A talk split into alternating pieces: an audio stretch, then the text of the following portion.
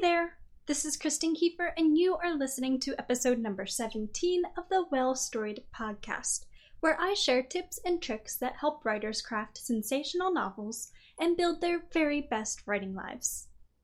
The Well Storied podcast is made possible by my lovely Patreon supporters.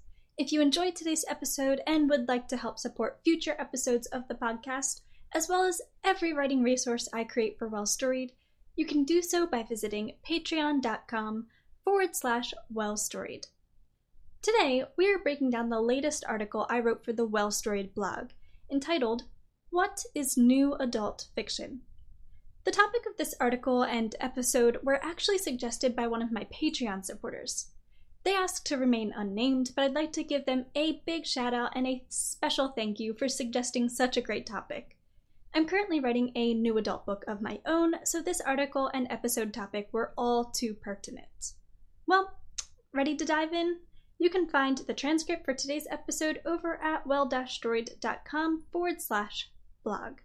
Now, without any further ado, let's get started. Have you heard of new adult fiction? New adult is an emerging market that brings readers in their late teens and early 20s who are all too often missing from the pages of both young adult books and adult books, to the forefront. This may seem like cause for celebration, and it is. But in the 10 years since it first emerged, new adult books have struggled to overcome heavy stigma. It's this stigma and how we can push past it to make the most of this fantastic new emerging market that we're going to talk about today. Let's begin by talking about the new adult stigma. New adult books are obviously written with new adults in mind, specifically readers that fall between the ages of 18 and 25, though some consider the market to range as far as age 30.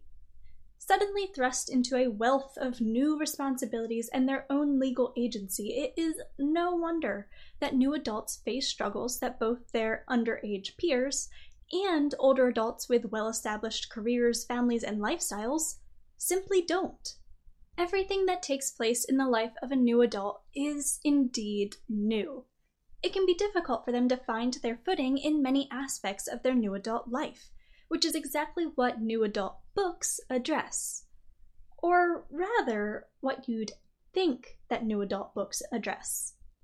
Unfortunately, when new adult books emerged roughly 10 years ago, they did so almost exclusively with plotlines that can rather unanimously be summed up as young adult fiction with explicit sex.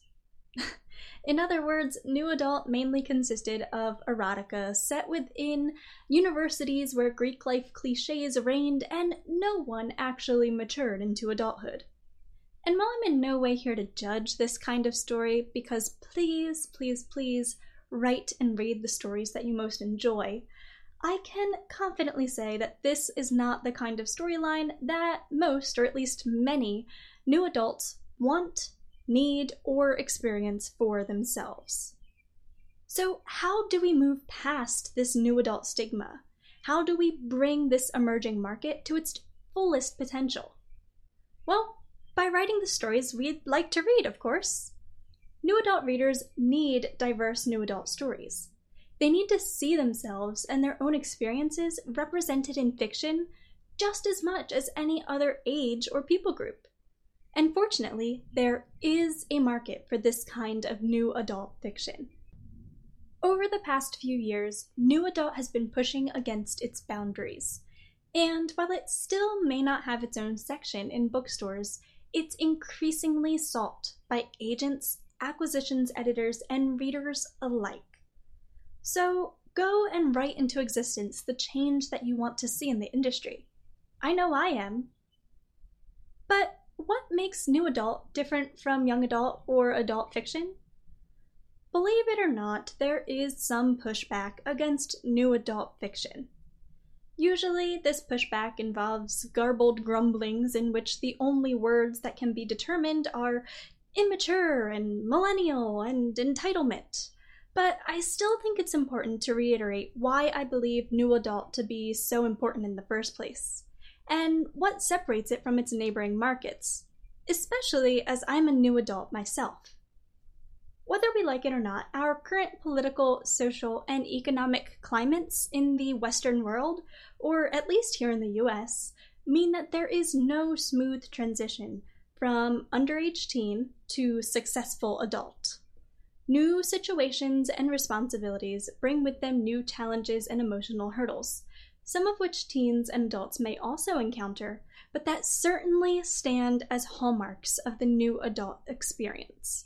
And these elements, these new situations and introspective challenges, serve as the most common themes in new adult fiction, which may include the coming of age experience, mental health, physical, verbal, and or mental abuse, politics, social issues, sex and sexuality, emotional growth, relationships, and other such topics.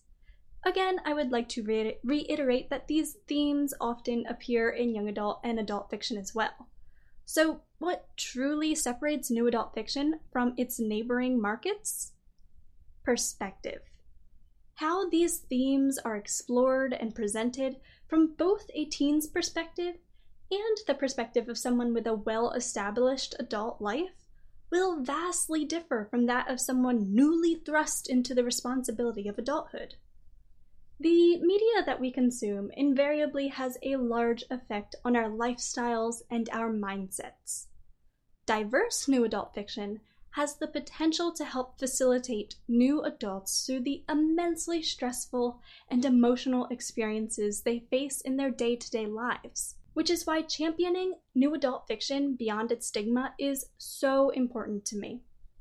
I'm currently working on my own new adult book, a medieval fantasy novel called Lady Legacy about a 24 year old Claire Gotrek who sets out to become the greatest physician in history and discovers along the way a world that is much darker and more complex than she'd ever imagined. So tell me, writer, what new adult story will you be writing?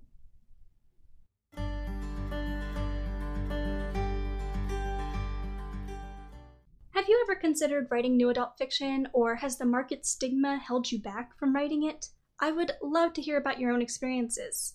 And if you're working on a new adult book, or if you have any diverse new adult reads that you'd like to recommend to me, make sure to head on over to the transcript for today's episode, which you can find at well-storied.com slash blog, and let me know. I would love to hear from you.